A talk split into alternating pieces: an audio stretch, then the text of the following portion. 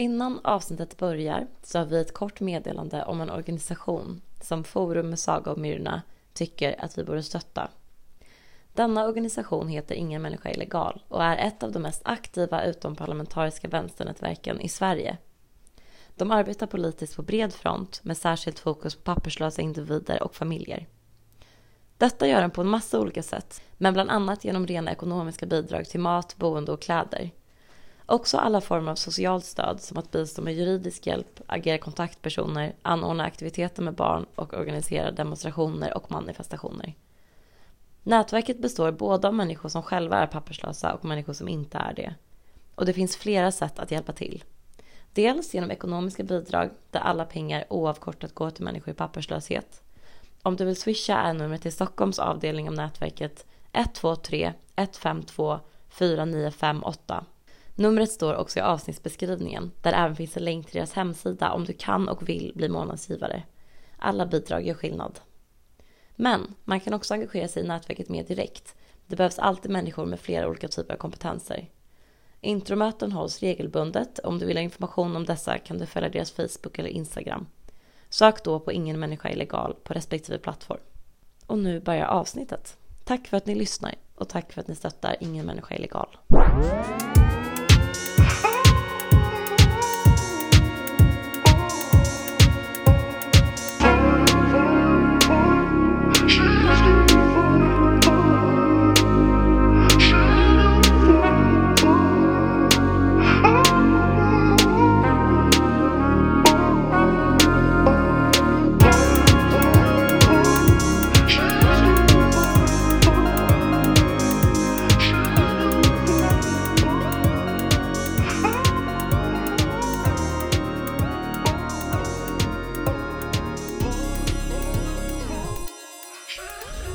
Är svårt att podda när man inte ser varandra? Ehm, Eller är det inte svårt att prata med någon överhuvudtaget? nej jag kan tycka det är rätt skönt. eh, Och vi är så vana att prata i telefon så det är typ Ja. som att vi bara har pratat i telefon. Eh, Jag kan tycka det är rätt så skönt att, hon, att vi inte Ja. ser varandra. Jag fattar. Men, men det är ju säkert något annat om man ser varandra. Då kanske det är något så här härligt som kan uppstå. Man kan typ så här möta en blick och sånt där. Så är det ju absolut inte. Jag tänker mer också bara för, alltså men det kanske är bara att jag, jag pratar väldigt lite i telefon, ovan vid det. Ja. Alltså jag tycker att det blir så här att, alltså det sociala samspelet bara, att man typ så börjar prata samtidigt eller typ, Mm. alltså det är svårt att, Det gör vi ibland. Vi Ja. börjar prata samtidigt. ja, ja i och för sig. Men, eh, nej, men vi, har, vi, vi har pratat rätt mycket i telefon. Mm, För att hon bor i Malmö och så. just det. Pratar ni fortfarande lika mycket i telefon? Pratade faktiskt på vägen hit. Ja, vad mysigt. Mm. Men bara chillsnacka då? Alltså typ Nej så. det gjorde vi inte. Vi- Nej. Jag, jag har jättestort behov av pengar och, och Liv är väldigt bra på typ strategi. Så hon Mm. har lagt upp en plan för mig. Så hon berättar för mig eh, hur jag ska göra. Typ. Är det sant? Mm. Fan vilken lyx. Ja, Mm. Verkligen, vilken bra Mm. tillgång Mm. för dig. Hon är en väldigt bra vän. Ja, verkligen. Vi kanske ska hälsa dig, hälsa dig välkommen hit. Tack! Caroline Ringskog Ferhada Noli Hej, tack. eh, till Forum. Tack. Det är verkligen så kul att du är här. Så otroligt kul att vara här. Jag Ja. är a big fan of the pod. Mm. Detsamma ju såklart. Det, Mm. jag, det känns som att jag och vi nämner en vargsugen-podd kanske i alla fall var tredje avsnitt. Rart. Ja. Det, var, det är väl lite att ni, vad heter det, ni sprang så att vi kunde gå? Eller är det så man säger? Jo, Ja! ja, ja exakt. Det, Eller vänta, jag vet inte om det är så. Ja, men ni förstår vad jag menar. Det Ja. uttrycket, hur det nu är. Jag fattar, det är det där runs och Ja. could walk. ja, exakt. ja men, men du är här. Mm, tack. Jag har skrivit en pytteliten presentation om dig. Usch, jag blir för svettning. Eh, Pins, vad pinsamt, men okej. Mm, Tycker du att det är det? mm, men det gör ingenting. Okej.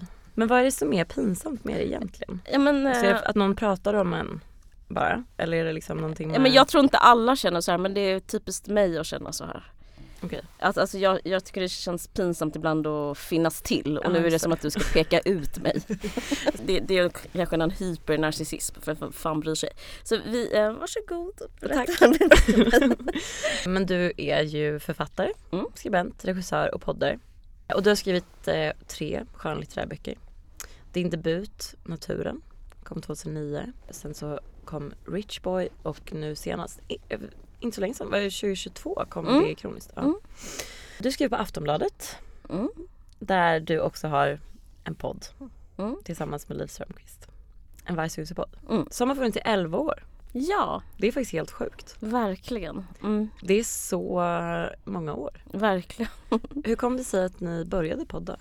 Det var att jag flyttade till Stockholm och skulle börja på DI. Mm. Och det var som att vi fick ett distansförhållande. Mm. Och så var det som att vi, det var, alltså vi umgicks genom att prata i telefon. Mm. Just det. Och då så sa Liv, ska inte vi ha en podd? Mm. För att hon hade varit med i Värvet och då hade, vär, då hade han, då fick hon, jag tror det var så att hon tänkte så här, men ska inte jag och Caroline kan ju ha en podd Mm. lika väl som Mm. Värvet. Att jag ska vara med i Värvet. Varför ska jag vara med i Värvet? Jag kan göra en podd med Caroline. Precis, jag tror det var så. Ja. Men jag måste säga att det som jag tycker känns så imponerande med det i likhet med andra kända duos som Alex och Sigge och eh, Rebecca och Johanna. Att jag bara tycker det känns så svårt att både vara vänner och ha liksom en verksamhet så Ja. länge. Ja, men jag tror att det är att vi har, vår verksamhet är så extremt liten del av relationen. Den är liksom, vi har gjort det så länge så att det, det är som rutinmässigt. Vi behöver Ja. liksom inte ha möten eller vi har typ aldrig Nej. haft ett så här möte utan som när vi pratar pratar vi bara om så här relationer och kärlek och sådana saker. Mm. Sen så är det typ det andra rätt så kul. Men eh, jag tror Rebecca och Fiona är kompisar också. Ja, ja. Mm, det är de. Men jag vet inte om Alex och Sigge är det. Nej, jag, jag håller med. Nej, Alltså, de, det vet ni mer om än vad jag gör. Nej men jag, jag, det är därför det är så konstigt att jag säger det för jag kanske, nej men jag vet, nej men, jag, men eh, de är nog det också men uh, alltså jag tycker att de... men det ni, verkar- är ni, ni är väl kompisar? Ja, det får man väl säga. Ja men vi blev bara- också typ, nu måste jag tänka lite. Ja, Jag vet att en inte, säger ja jag- och den andra är tyst. ja, ja snabbt självklart. Ja men alltså, vi har ju också lärt känna varandra genom att ha vår podd. Ja exakt, precis. Vi kände inte varandra egentligen. Så bra när vi började Nej, starta. Verkligen. Nej. Började med podden. Ja. Men ni, umgicks, på- ni umgås på fritiden och så. Ja. Men ja det är sant för ni kände varandra sedan länge gissar jag. Ja, sen, sen jag var 14 och hon var 16. Ja, just det. Så, att, så att vi har känt varandra så så länge. Så Ja. det, här- det här är liksom bara eh, en liten del i liksom Ja. vår skapelseberättelse. Men det skulle ju kunna bli som Oasis liksom. Mm.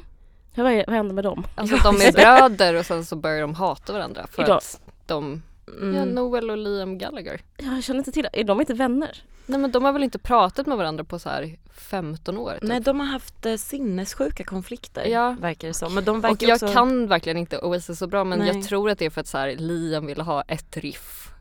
Ja, och. Noel ville typ inte ha det riff. Alltså någon, Nej. en sån grej Ja. liksom. Men vi Ja. brukar prata om att vi är mellanbarn, både Liv och jag. Eh, Ah, så att ja. vi är hela tiden så här after user, after user. Alltså att vi är sådär um, vi är diplomatiska mot varandra. Jag tror aldrig någon av oss skulle typ eh, prata om att ett riff fast motsvarande i poddsammanhang. eh, utan det är så, ja men absolut vilken bra idé säger vi typ alltid. Ja, men det låter ju som helt rätt väg. Ja, verkligen. att Men intressant, vi är båda äldst. Ja. Undrar vad det gör med vår dynamik. Då kanske ni borde, borde inte ni bestämma över varandra? Det känns som att... Nej, men, Vi bara försöker bestämma vad den andra ska göra. men jag känner att vi... Ja men kanske. Mm. Alltså att vi fattar beslut. Kanske båda jag- två. Men båda sen anpassar oss har ju- Jag tror att vi har sagt, pratat om det någon gång att båda vi har den här inställningen att antingen måste det bli exakt som jag vill eller så skiter jag i det. Ja just det. Alltså då kan jag Exakt. inte engagera mig i det alls. Alltså då kommer jag Nej. bara strunta i hur det blir. Typ. Mm. Och det är ju ganska bra. Ja. Ja. Alltså Ja. helt oförmögna att kompromissa men ganska, eh, har ganska lätt för att ge upp allt ansvar. Just det, precis. Exakt. Just, det är så vi har löst det. Ja. Det är någon som har ansvar över allt. Alltså typ jag klipper podden Mm. Och då gör jag det varje avsnitt. Mm. Och sen så du skriver sammanfattningar av böckerna, skriver typ så det som ska stå i avsnittsbeskrivningen. Ja, Och typ så. Ja. Mm, det låter jättebra. ja, Ja, funkar ju hittills i alla fall. verkligen. Men precis, din podd, den verkar sin podd. Du har gjort eh, Juicebarn och Amningsrummet. Mm. Och nu pluggar du igen på Dramatiska institutet, Mm. eller hur? Ja. Mhm. Ja, det, det har bytt namn till Stockholms konstnärliga högskola. Jag läste, en, jag läste en masters där. Ah, gud vad kul. Mm, I film. Och och manusinriktning. Då är den två år eller? Mm. Vad pluggade du när du pluggade där tidigare i ditt liv? Eh, då läste jag tv-producent men med tv-dramatikinriktning. Mm. Mm. Hur, var, hur var det? Mm, Underbart. Alltså Mm. jag tror typ jag var så gammal när, redan då när jag gick där så jag hade liksom vett att jag kände så här tacksamhet. Alltså typ så som man typ som vuxna säger att man ska se, se på svenska utbildningssystemet så kände jag Mm. själv liksom Ja, att det är just det. otroligt, jag får gå här och Ja. så bra och så bra lärare och tack, Ja. vad intressant föreläsning. Så Ja. var jag hela tiden. Ja. Ja, inte så mycket som Kristoffer Garpe Nej, som han, var här och beskrev sin, när han gick där, att han typ inte var i skolan nej, han, och var såhär, jag är för bra för det här och sådär. Jag vet, jag var jätteupprörd. Jag minns hur han liksom verkligen eh, Ja, han verkligen eh, kastade bort chans efter chans. ja. Men, Men gud vad underbart att gå tillbaks till att plugga. Alltså, mm. jag, känner mig så, jag känner mig så trygg varje gång jag hör om någon som ja. gör det. Mm. Jag kan också skriva klart min C-uppsats om tio år. ja. Ja, Eh, och det, då kan jag bara välja den och göra den grejen liksom. Ja, men jag känner mig också så glad alltså att jag inte pluggade typ när jag var, att jag inte började plugga när jag var typ 20. Mm. Eller så här direkt efter gymnasiet. Eller liksom ja, tidiga 20 Men åren. du känner dig glad för det? Så glad Okej, att jag mm. inte gjorde det. För Mm. att det var, alltså jag hade absolut inte kunnat uppskatta Mm. det på samma sätt som jag ändå känner att jag gör nu. Mm. Mm. Det, man har ju helt, helt annat fokus då liksom Mm. i livet. Alltså man är inte, eller jag var absolut inte där mentalt. Nej. i så framtiden liksom. Nej. Man var bara så här, och nu, typ vad är typ det sociala Ja. kanske eller så liksom. Eh, skaffa vän, vara ute, festa typ. Alltså det var ju, ja. Och det, Verkligen. ja, men nu så jag, jag eh, förstår vad du menar. Ja. Verkligen. Ja men det var den lilla presentationen Mm. jag skrivit om det. Tack, vad kul. Inget du vill tillägga? Nej. Nej. Tack. Ja vi ska ju svara på frågor Mm. idag som Mm. vi har fått. Mm. Fick ändå en hel del faktiskt. Mm. Det, jag har märkt att människor är mycket mer benägna att fråga om man får vara anonym. Av någon konstig anledning även fast frågorna inte är konstiga. alltså jag vet inte vad, och folk typ tycker att det är pinsamt att ställa en fråga bara i sig. Det tycker jag. Ja, det, Ja, det, det kanske tycker är nog det. jag. Alltså det är väl ett sätt att, att sätt, lägga sig under någon. Ja, just det, alltså man liksom, man, liksom. man blottar strupen på något sätt. Ja, just Att man, bry, man visar, Ja, man visar, vad heter det när man är, ja, jag kan inte prata, men när man, man visar liksom att man eh, är angelägen liksom. Mm, just det. Det är inte, så, det är inte the game direkt. Nej. Jag tycker också att så här, även väldigt liksom Alltså inom citat normala frågor Mm. känns ju som att de typ avslöjar något Ja, det är sant. Alltså det bara känns som att så här, varför vill du veta det här? Alltså, Ja. varför vill du veta vad Caroline läser just nu? Exakt. vad fan har du för intresse av det? Men ska jag börja med en fråga kanske? ja. Bara. Kommer ni svara också? Ja men ja. Det, det blir så det konstigt blir tänker roligare om alla ja, svarar. jag tror också det. Det var en fråga som jag tyckte var rolig som du fick själv på din Instagram. Mhm. Som var, kanske du kan börja med den. Ja. Hur mår du egentligen? Har jag fått den? ja. Alltså jag tycker alltid det är roligt när folk ställer frågor som är så egentligen. ja. Men kanske, hur mår du? Men jag mår, jag mår faktiskt eh, bra. Jag Mm. mår väldigt bra. Mm. Eh, jag fattar att det hade varit fetare om jag sagt att jag inte mådde bra. Men jag mår tyvärr bra. Ja, men gud vad härligt. Ja, jag känner mig eh, lycklig. Gud vad nice. Mm. Det känns så ganska unikt just nu tycker jag. Jag vet. Väldigt eh, få som jag upplever är lyckliga. Mm, men jag är lycklig över världsläget, skoja. Nej men jag, ja, men, nej, jag, jag vet det är konstigt för att på grund av allt är fruktansvärt Mm. med Gaza så känns det väldigt weird att ha en privat känsla som är Ja, så jag här, jag är lycklig. Verkligen. Men det är det ärliga svaret. Vad härligt. Mm. Men det känns också unikt bara för att det är typ februari. Alltså det är så. Mm, just det. Men hur mår ni? Hur mår du Saja? Eh, ja, men jag mår faktiskt också väldigt bra. Ja. ja. Egentligen Egentligen. så mår jag väldigt bra. Ja. Ja, Men jag mår nog också ganska bra egentligen. jag har haft lite mm, svajig början på året tror jag. Varit, ehm, ja men typ, jag brukar alltid känna mig väldigt ensam den här tiden. Det är för att folk inte gör så mycket eller liksom det är svårt att träffa folk. Dels för att jag typ inte orkar själv. Mm. Det känns inte som att andra har typ energi heller. Men det är liksom inte sommar. Nej, det är det verkligen inte. Det är svårt att typ springa ute hela nätterna Ja, och skratta med Verkligen. gäng vänner. det, det händer verkligen inte i februari. nej, nej. Eh. Men, ja, men jag fattar vad du menar. Det, kan, det kan vara lite isolerande. Ja, man, alltså man måste ju anstränga sig så extremt mycket Ja. för att bara träffa en annan människa. Ja, Mm, verkligen. Alltså hela det att gå Mm. ut, så här, skriva till någon Ja. så måste man vara inomhus någonstans. Vart ska Ja. man vara då? ja Alltså, exakt. ja. Precis. Det är Verkligen. inte att man bara kan gå ut Nej. på stan och så bara är någon där. Eh, nej, verkligen. Men jag sa ju det förra avsnittet också, alltså det att, ehm, att jag också då, när jag liksom inte träffar någon så börjar jag också fundera väldigt mycket på vilka kompisar jag ens har typ. Ja, ja. Alltså det blir väldigt så, väldigt snabbt, jag ifrågasätter alla relationer jag har typ. är det som är eh, objekt Ja, exakt. Exakt, precis. Ja. Exakt, att man liksom inte förstår att någonting eh, existerar även när man inte ser det. Just Precis. Eh, och det är ju lite stressigt och jag tror att jag, jag hamnar i en sån spiral som bara går liksom längre och längre ner typ. Och sen så är jag också så här, jag vill inte höra av mig till någon för att det, den personen tycker inte om mig typ. Jag Liksom. fattar. Jag känner ju inte dig, vi umgås ju inte privat men, men jag, ska, jag vet inte om du blir glad men jag kan spegla dig och säga att det verkar som du är jättepopulär och har jätteroligt hela tiden. Ja, Eh, Ja, jag skulle också säga att mitt intryck av dig är att du verkar ha väldigt många vänner Ja. som gärna vill umgås med dig. tack, gud vad snälla ni är. Det gör mig väldigt glad. Det här går ju in lite i en fråga faktiskt. Ja. Ja. Som är, försöker ni mycket på sociala medier eller är ni mer real? Vill du börja svara? Ska jag börja svara? Ja, Ja men eh, jag tror typ att eh, allt man säger från och med nu, alltså från och med du ställer frågan blir lögn.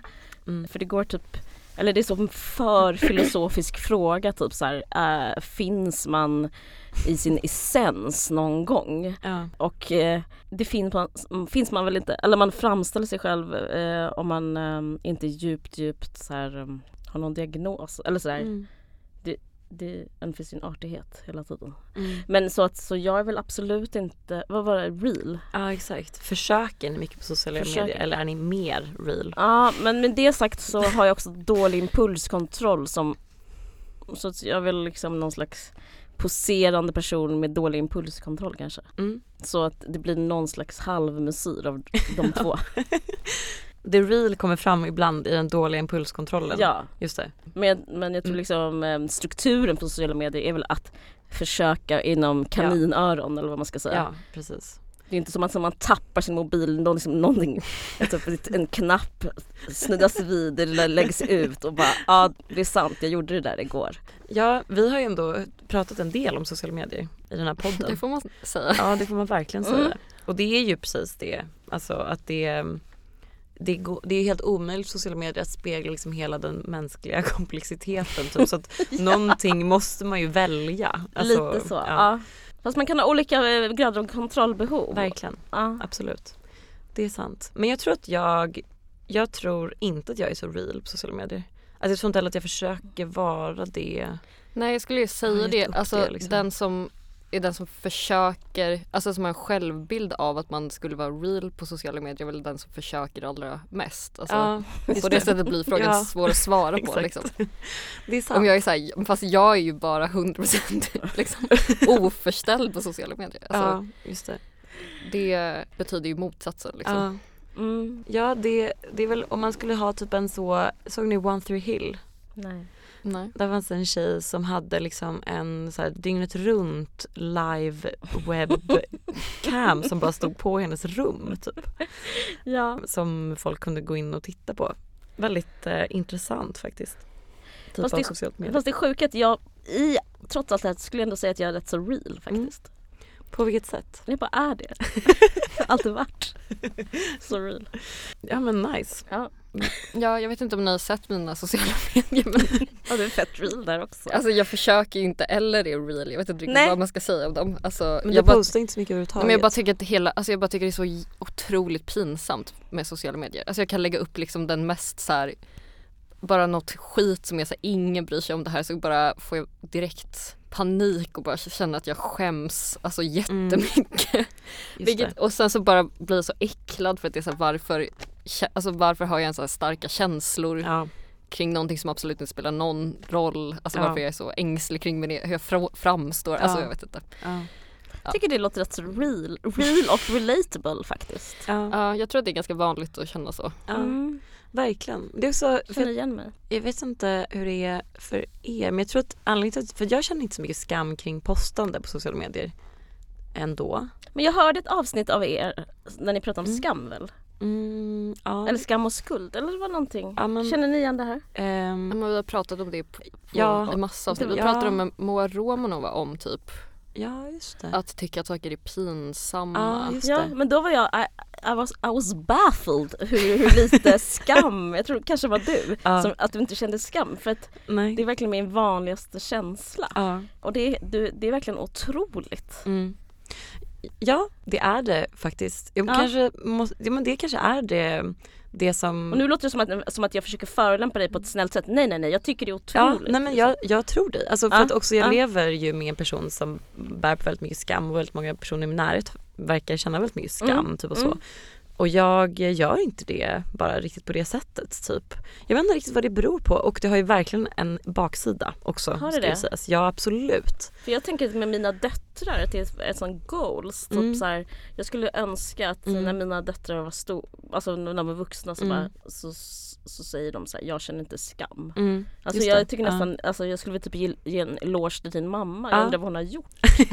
det är så Jag, fantastiskt. jag, jag vet faktiskt inte. Men jag tror att den baksida som finns med det är väl att man kan bli rätt gränslös. Alltså att skam ändå är en typ ganska bra reglerande känsla för beteenden liksom. Just det. Eh, och så jag kan, jag kan känna skam liksom retroaktivt på något sätt. Alltså det är så här, åh varför gjorde jag så där då? Liksom, alltså när jag hade ett annat mindset. Mhm. Men då är det oftast liksom mm, många år sedan. Jag känner sällan skam i, över saker som har hänt i närtid typ, eller saker som jag ska göra. Typ, och, så.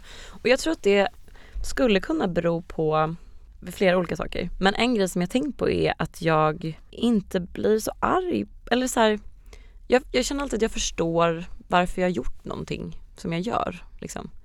Ah, nice. säga. Ja, det känns aldrig som att jag har gjort någonting som inte var det jag vill. Eller liksom, Nej, nej. Även om jag så här, känner att jag kan ha gjort misstag och så, absolut. Och jag, så här, jag ångrar att jag gjorde det där. Så är det som att jag kan vara så här, men jag förstår varför jag gjorde det där. Mm. Och då kanske man inte känner så mycket skam. Jag vet faktiskt inte. Det, det är någonting med det där som är jag vet inte om jag berättat den här historien förut men då när jag råkade låsa ute ett helt gäng under Mm, Way Out det- West. Ja det var, det, jag hör. Ja, det jag minns exakt. det. Den, Ja. den etsade sig fast i min hjärna. Men det var verkligen ett sånt tillfälle, det hände väl inte så ofta men att jag verkligen var så Jag förstod inte ens hur man skulle kunna skämmas i den här situationen eller så vad skulle man skämmas för? Typ, alltså, om man helt uppenbart har gjort ett misstag. Ja. Alltså då är det så här, då förstår jag inte Nej.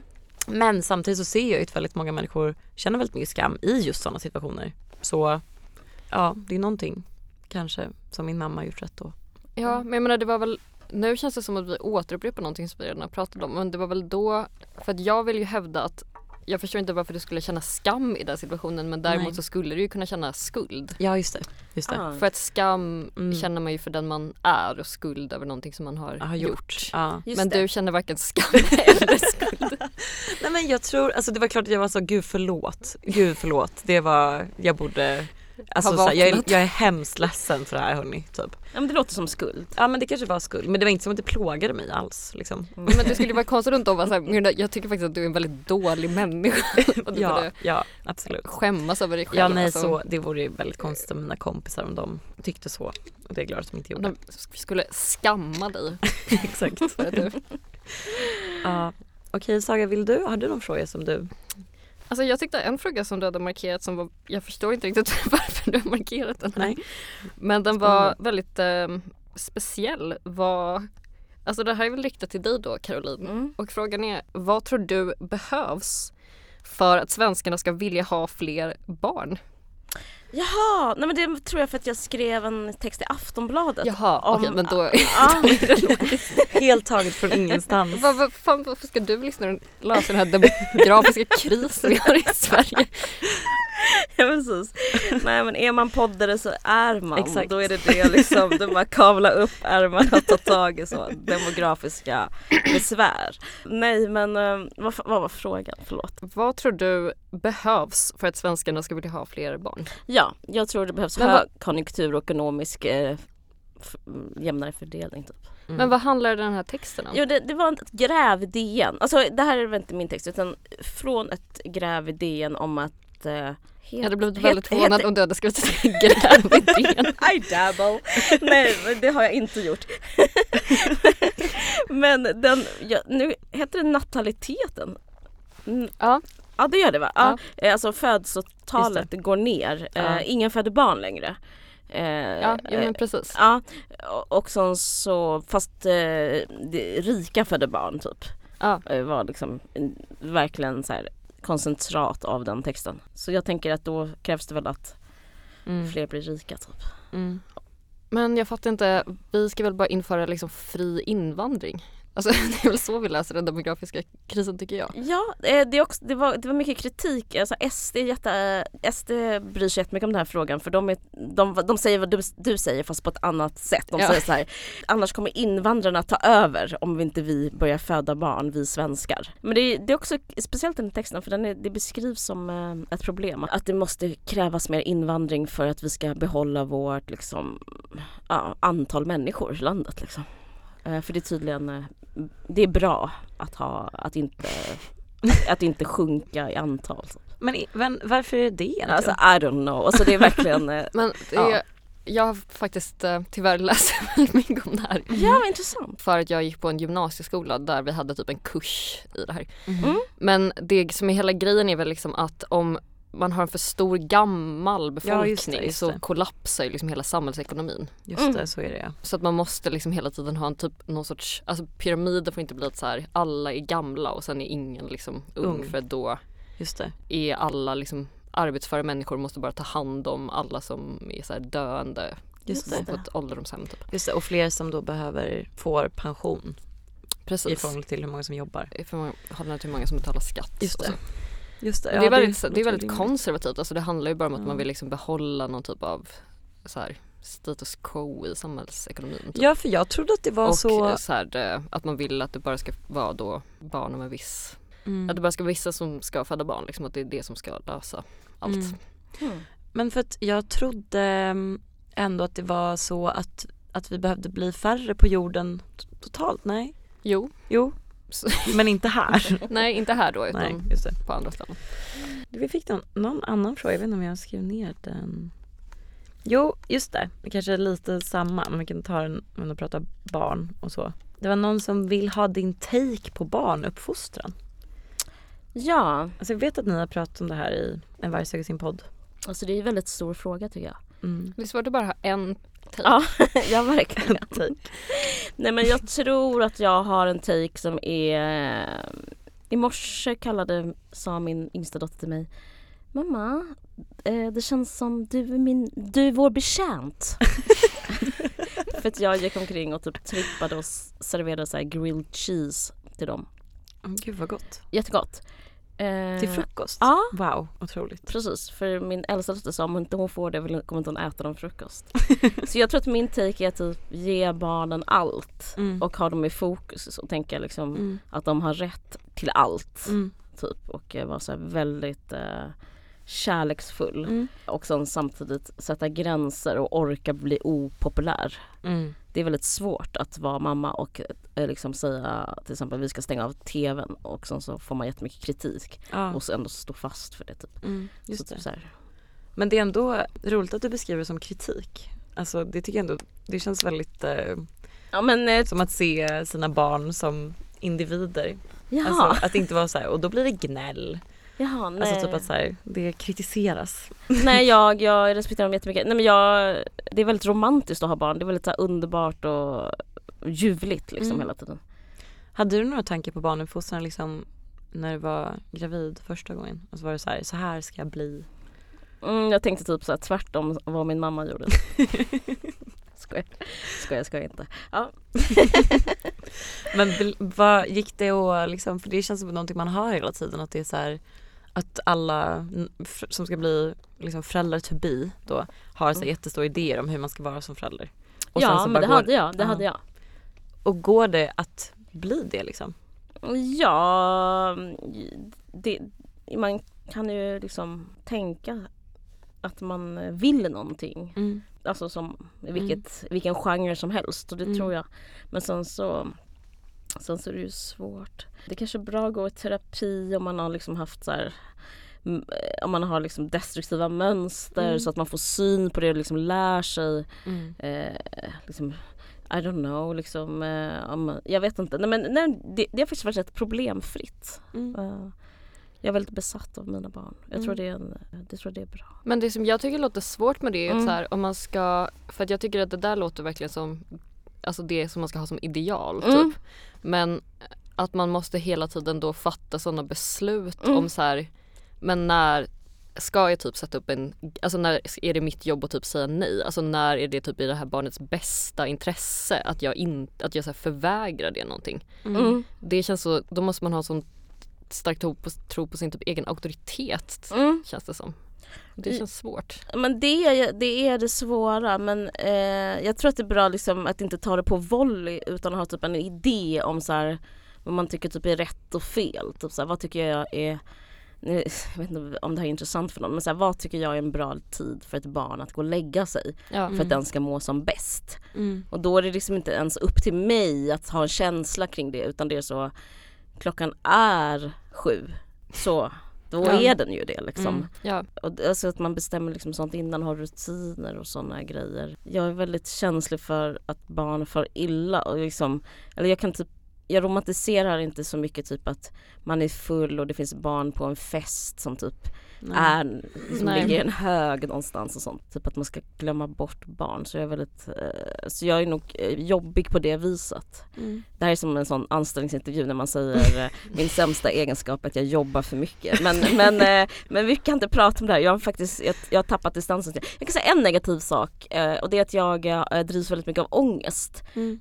Men det är också ett tips att ha ångest Mm. som mamma. Det är mm, jag har också tänkt på det här med eh, förlossningsdepression och så, att det finns liksom något reglerande Mm. och liksom något, i ångesten finns det liksom något uppmanande, en vilja liksom att vara på tårna. Alltså Mm. det, ång, ångest är ju liksom att tycka att något är viktigt. Liksom Mm. att hjärnan fokuserar på just det här är väldigt, väldigt viktigt. Mm. Och jag har liksom ångest för att mina barn ska fara illa. Mm. Och typ när jag födde mitt första barn så hade jag ångest för att jag kanske, jag minns inte vad det var men det var liksom en, jag hade lite baby blues.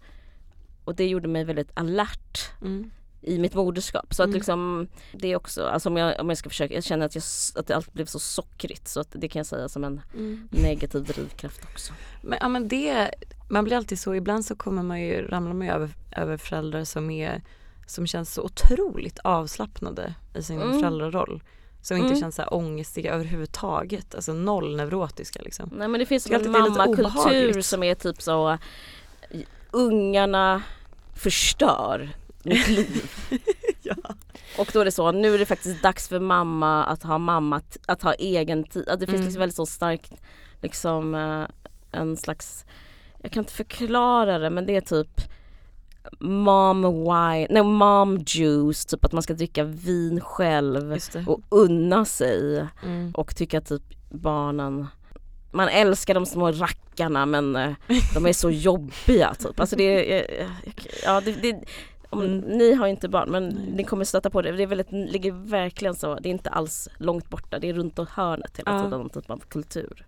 Ja gud vad, det känns väldigt obehagligt. Ja det jag. känns mörkt. Ja det känns riktigt Det är mörkt. det vanligaste. Men jag Fy. tycker, jag kommer att tänka på det när vi pratade om doppelganger. Mm. Alltså den här Naomi Kleins nya bok. Ja, ah, den har inte jag läst. Var den bra? Ja den var Den jättebra. var faktiskt helt otrolig. Men Okej. det är en ganska lång del i den som är så här, inte riktigt egentligen typ har någonting med resten av boken att göra men som handlar om hennes så här, autistiska son Mm. som var jättefin och väldigt bra. Mm. Men det var en sån obehaglig beskrivning där av hur de liksom andra Alltså hur de Ja. stötte på typ sådana andra föräldrar som var så alltså, missnöjda med sina barn. Ja. Mm. Alltså att de tyckte att deras barn liksom Barnen, hade inte blivit som de hade tänkt exakt, sig. Just det. barnen levde inte upp till den Till perfekta förväntningarna liksom. liksom, familjeförväntningen som fanns och då anklagar man liksom barnet för det. Men Och- det är ju beskrivning av narcissism, att man Mm. tänker att barnen är till för en själv och inte Ja. tvärtom. Liksom. Verkligen. Precis och då beskriver hon ju också det i sig själv att så här, hon tycker själv i alla fall att hon kanske har lyckats bättre i att vara så här Mm. öppensinnig och typ inte velat så här bota sin sons autism. Det skulle ju vara helt sjukt men så Ja. som många föräldrar Ja. tydligen är liksom för att hon inte hade några sådana förväntningar.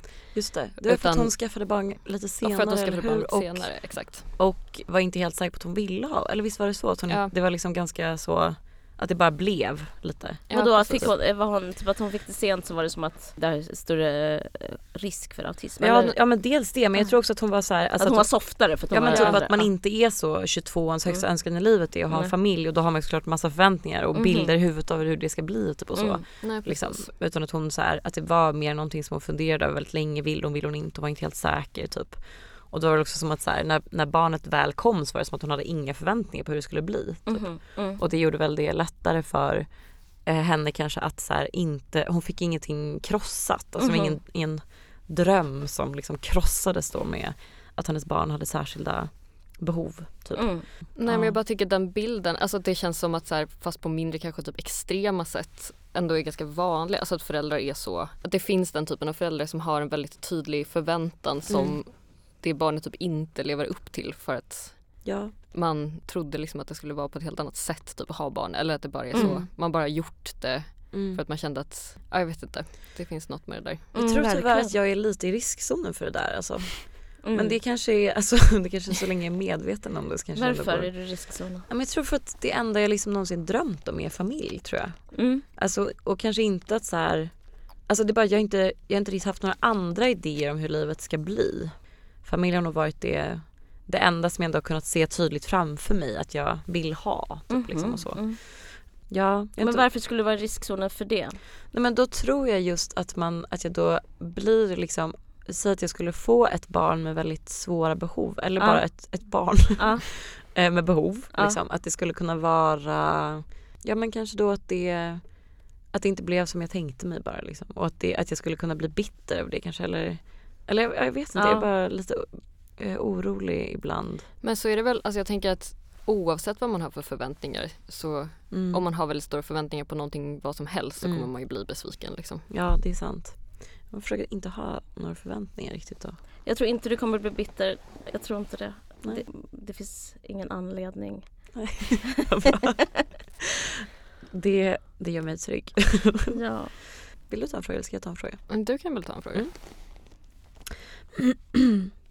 Ja, den här tyckte jag var rolig. Är du för eller emot att lyssna på magkänsla? Jag, det är så weird av mig att ha ett svar men jag har typ det. För jag har tänkt på intuition väldigt mycket, jag antar att Mm. det är samma sak.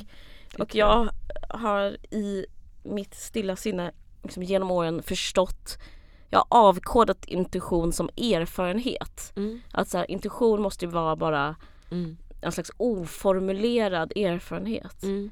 Det är liksom någonting man varit med om och känner igen. Så jag är för att man ska... Och, det, och erfarenhet är väl liksom ett annat ord för kunskap. Mm. Så om man kan basera beslut på kunskap och erfarenhet så tycker jag att man kan eh, basera på intuition. Så jag vill anta jag är för. Mm.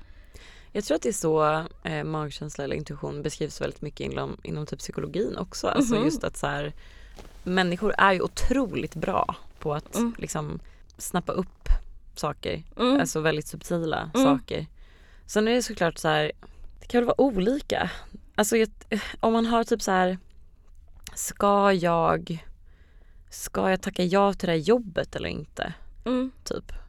Jag tänker det kan vara svårare att svara på med hjälp av, eller kanske inte. Jag vet inte. Jag tycker typ bara att intuition funkar väldigt bra när det kommer till relationer. Mm.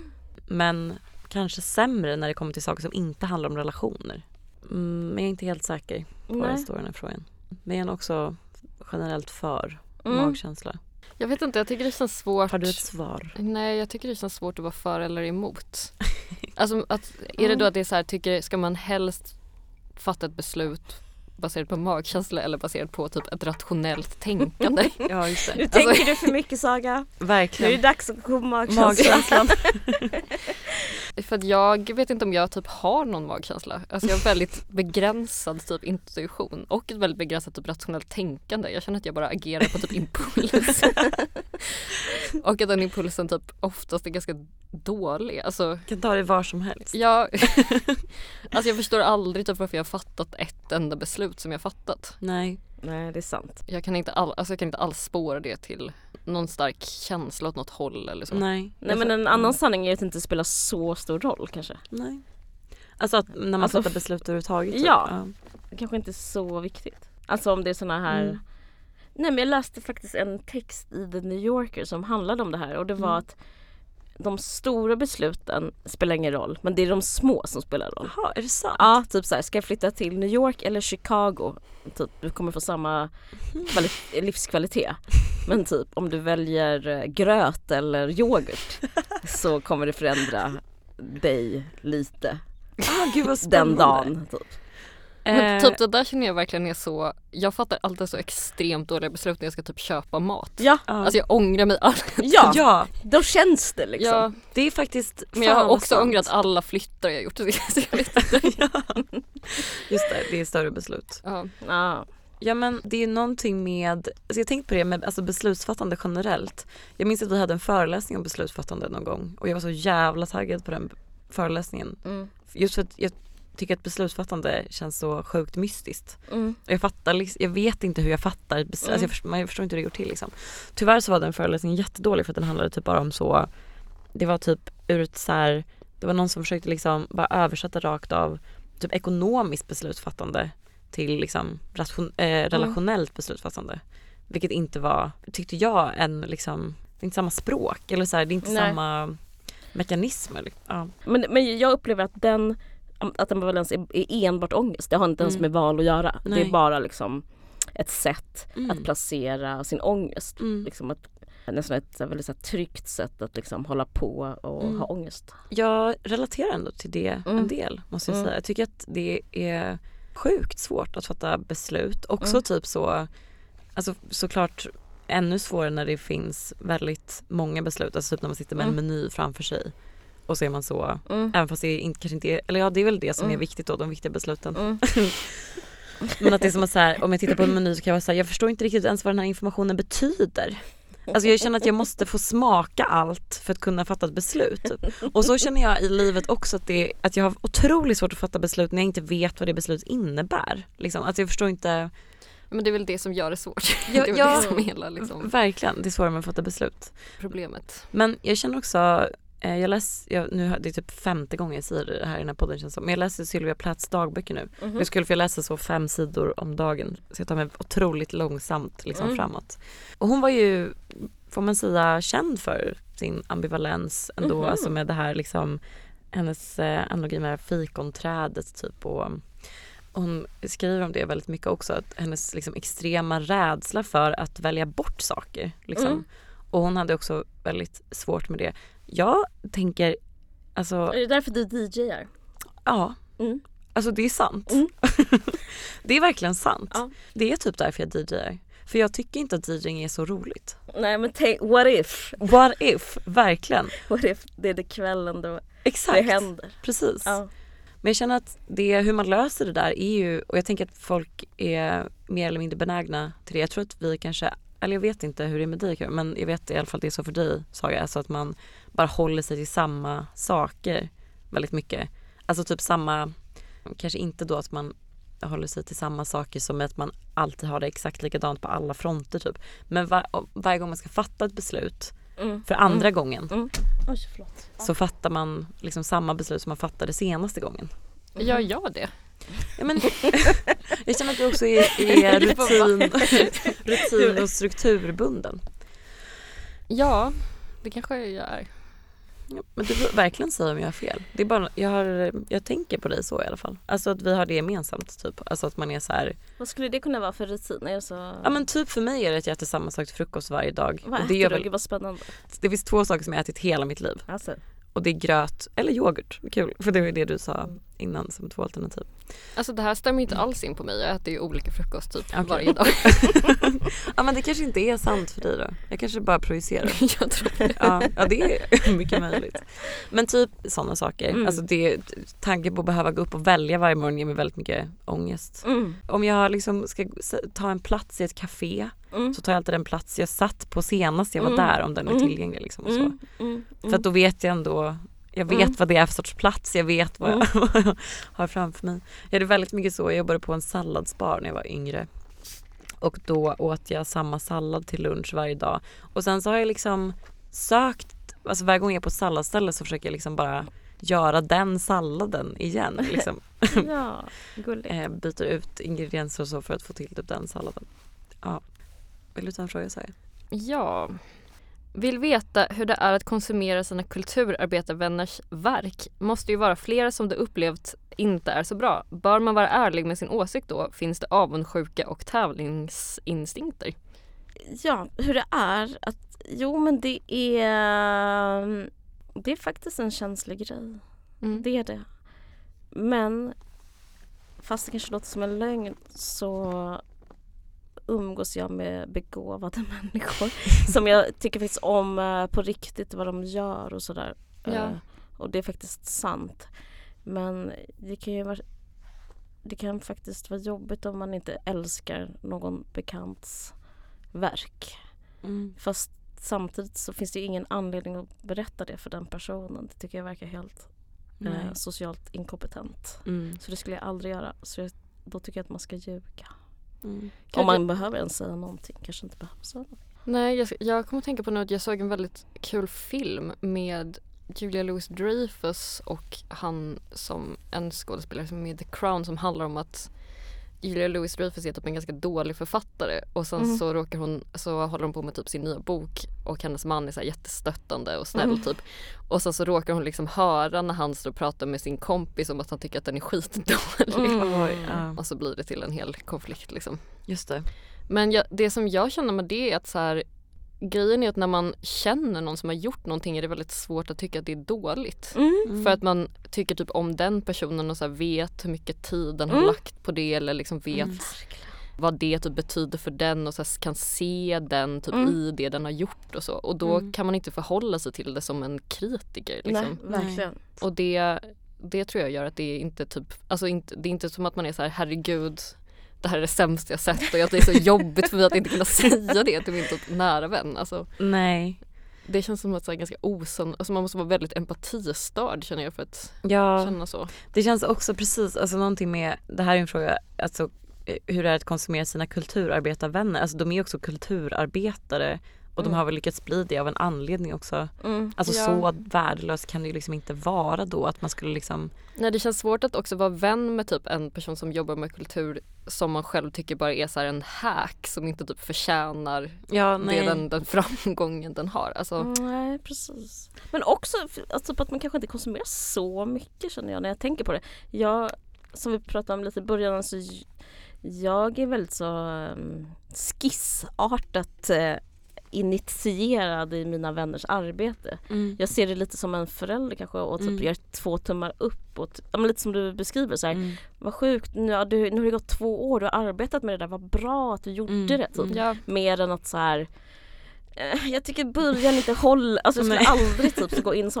Eh, nej men för att man har liksom en annan privat relation som Mm. ligger liksom före Ja. alltså, innan man är en typ en konsument. Mm. Men alltså det här med avundsjuka och tävlingsinstinkter Mm. känns som att det är en lite annan grej. Ja. Mm. För att det har ju mer att göra med att man själv typ känner sig dålig. Mm. ja, verkligen. Exakt. Jag har tävlingsinstinkter, ehm, det är ju otidsenligt men jag har det mycket med män. Det har varit min drivkraft väldigt mycket att eh, tävla mot liksom bara kategorin män. Mm. Så. Mm. Och det, den känner jag fortfarande. Mm. Känn, är det, har det varit en bra drivkraft? Mm. Vill du berätta mer? Nej men jag känner att jag vill vinna över andra män Ja. i ämnet kultur, i ämnet konst. I littera- jag vill vinna i litteratur. Har det funnits specifika män som du har liksom Ja, men, eh, nej, men, nej, alltså, det behöver inte vara, alltså, det kan ju vara typ så här världslitteratur, alltså typ Ja, eh, Ja. så. Mm. Jag, jag, jag, jag var jätteirriterad över typ beatnikrörelsen. Alltså den Mm. har verkligen got to me. Ja. Just det. Men det känns ju svårt nu när det är så få män som typ håller på. Mm, Mm. Verkligen, de, de måste, man- då vill man värna om, man vill k-märka dem istället. Exakt. Men det kanske är tack vare dig höll jag på att säga. Det- De har Ja. liksom blivit utkonkurrerade av, av dig. Nej. Nej jag tror att det beror på andra saker. Det, fan vad den debatten dog ut förresten. Alltså med att det inte finns några män på, eller? Kultursidan, Ja. vad var det? Ja, Eller- jag, jag var faktiskt inte engagerad i dem. Jag- Nej, nej inte jag heller. Men det bara kändes som att folk var typ så genuint oroliga ett tag. Och nu känns det ju inte som att folk är så oroliga. Så himla kul. Ja, Men jag tror att det där kommer, jag tror att det kommer komma igen. mm, säkert. Alltså det kommer nog bli en sån, Mm. vara en sån följetong. Mm. Mm. Men eh, det kommer inte liksom, tyvärr men de kommer inte komma tillbaka. Alltså Du känner sluta, Sluta försök. ja men alltså Try, do, do, stop not, trying to make men happen.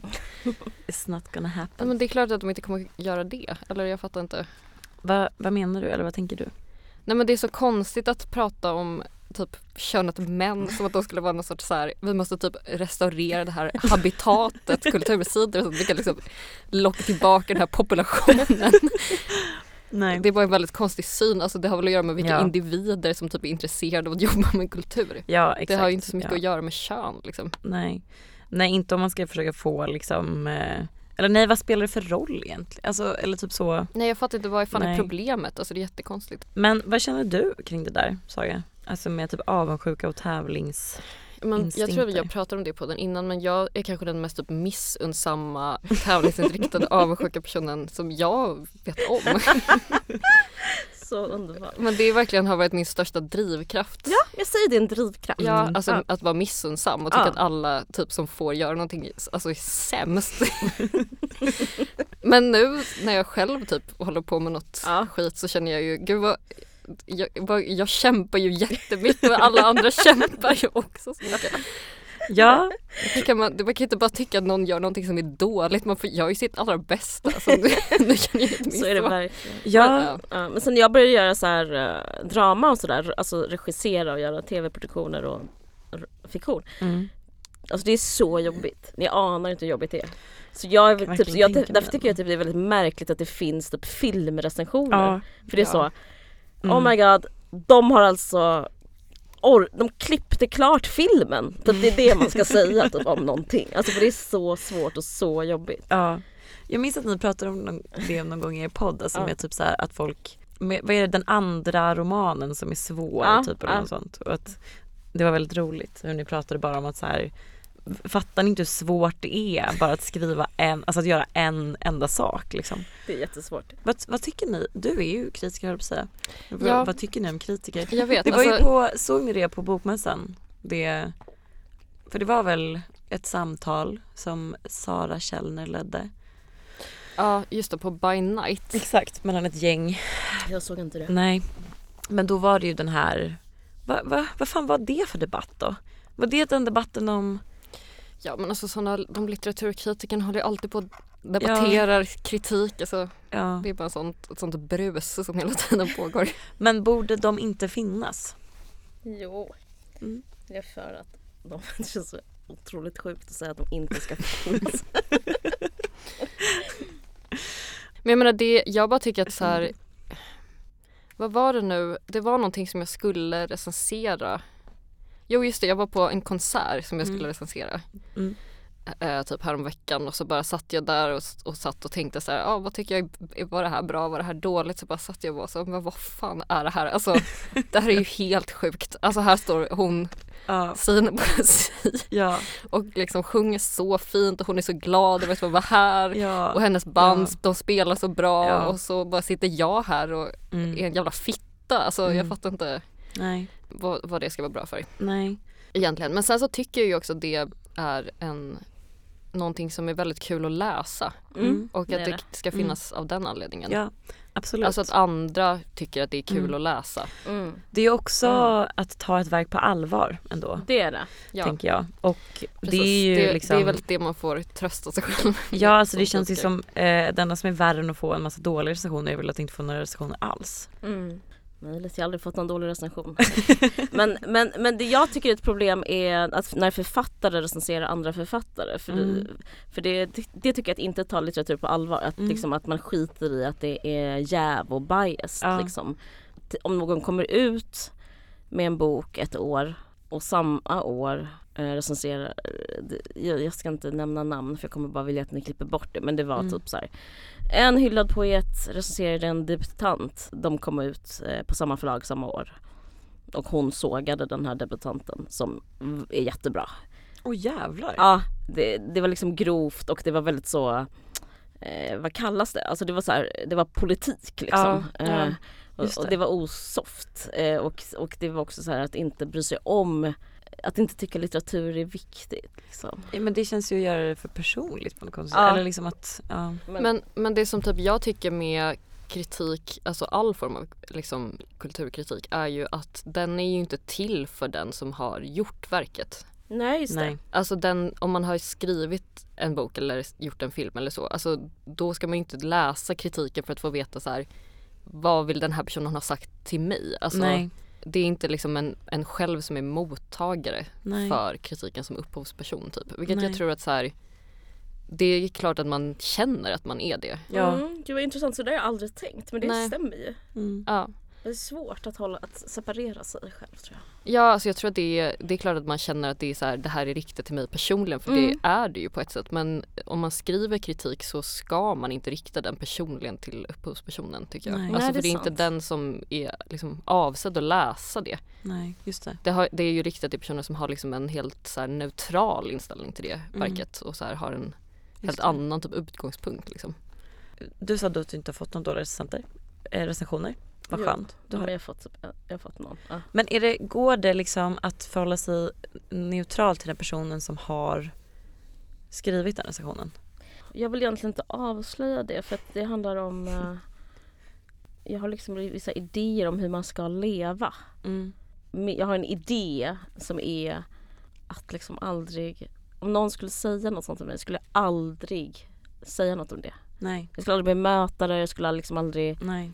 På grund av någon slags eh, fåfänga tror jag. Mm. Jag skulle liksom inte, jag skulle, jag, Sig, Sigge Eklund gick ju i svarsmål, han skrev den här boken om njutningar, jag har inte Mm. läst den. Mm. Fick väldigt dåliga recensioner. Mm. Och så liksom gick han in och debattera mot Mm. recensenterna. Så skulle jag liksom aldrig göra. Nej. För att jag tycker det är ovärdigt och eh, liksom fe, fel bara på något Mm. sätt.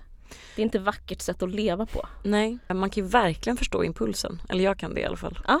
Jag, tror kanske att jag, ja, det, alltså jag, mm, igen, alltså jag skulle nog vara gränsfall på att faktiskt typ göra det. Ja. Men jag håller ju verkligen med om att det inte är snyggt eller liksom Nej, det är inte på. tjusigt. Nej. Men jag tycker typ att så här, alltså med det med att gå liksom i polemik mot någon som heter en dålig recension. Mm. Alltså det är just det att så här, då läser man recensionen som typ ett debattinlägg Ja, riktat mot en själv. Ja. Och det tycker jag är, jag tror inte att det är så någon som skriver kritik nästan vill att ens text Nej. ska läsas. Alltså om man vill Nej. det så då gör man det av fel anledningar Ja, typ. verkligen. Men samtidigt så skulle jag ju, alltså jag tycker det känns typ övermänskligt att kräva att någon så inte skulle hata den som har Som, någon Som har sågat den. Ja. Nej. Det känns svårt liksom Ja. att, Mm. Precis, man kan ju kräva att den inte ska ge sig in i debatten. ja. Men man kanske inte kan kräva någonting av de privata känslorna liksom. Men det sjuka var att jag läste faktiskt inte så mycket recensioner nu senast. Nej. Nej men det, det låter väl bra. Ja, Mm. Jag tror inte att man ska det. nej. Mm. Eh, och sen så fick jag typ eh, mina vänner eh, ringde ibland och så här oj kolla vad de skrev om dig. Alltså när det var positivt. Mm. Ja. S- För, och då var det som att jag aldrig så här sänkte ner mig i någonting. Mm.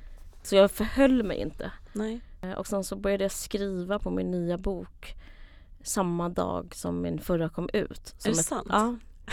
Ja alltså vi kanske ska, jag ville fråga dig för vi har också Ja. fått den frågan vad När kommer Ja, din det var väl nästa bara när roman? kommer din nästa roman? Ja, Den kommer den 6 september. Oj, Är det sant? det är jättesnart. Mm. Gud vad spännande. Kan du säga någonting om den? Mm, det är en diktsamling. Är det sant? Mm. Gud, ja, men det har, jo det eh, insåg jag nu att jag har sett någonstans. Mm. Eller? Kan det stämma? Jag vet inte. Nej. Men ja. Det är din första diktsamling? Mm. Mm. Eh, Jag har bytt förlag och är på Bonniers med eh, förläggaren Lina Rydén Reynolds som är Mm. väldigt bra förläggare, poesi, po, poesiförläggare. Så det känns väldigt fantastiskt faktiskt. Gud vad kul. Där i den är jag gränslös, inte utanför. Men det är väl så det ska vara Jag då? hoppas det. Ja. Men vi kanske ska, det kanske fick bli mm, den sista frågan. Ja. Det Mm. låter väl bra. Det var så kul att du kom hit. Så otroligt Verkligen. mysigt att få, få sitta här med er. Ja, Ja. Så trevligt. Er jättebra podd. Ja men tack. Jag längtar till nästa avsnitt. Vad blir det då? Ja, Är det då blir- vi har läst Lacan? Ja, det underbart. Vi Jag är har verkligen ett lakanhead. Ja, vad kul. Mm. Jag har absolut noll erfarenhet av lakan. Mm. Eh, Det är omöjligt att ha, han är extremt svår så. Varje Ja, gång man läser så exakt. glömmer man det direkt. Precis, jag känner att eh, vi har tagit oss lite vatten över huvudet med det där. Ja, alltså jag, det enda, jag har en väldigt stark känsla av att jag gillar Lacan Mm. baserat på att jag läst upp så här Slavoj Zizek Mm. återberätta hans Ja, teorier som jag inte förstått absolut någonting Nej, exakt. Men man får Men en, bara en känns, känsla. en känsla av att man tycker Ja. att det låter som att det stämmer. Ja men jag också så, alltså, om man knyter ihop säcken med barnuppfostran Mm. så är det han, han har bra grejer att säga om eh, bebisen, Mm. abjekt och Ah. moden.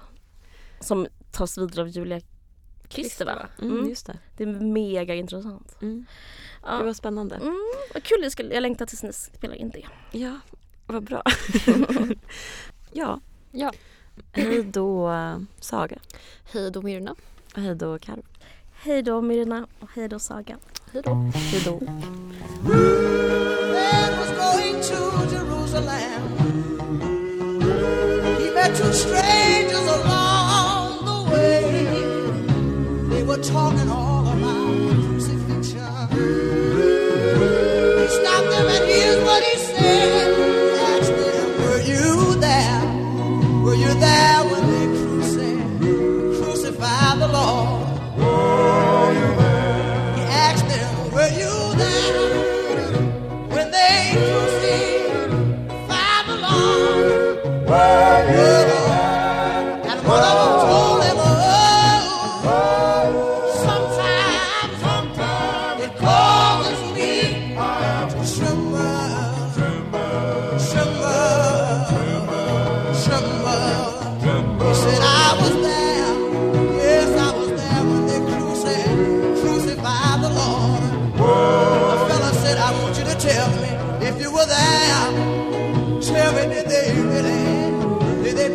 the side.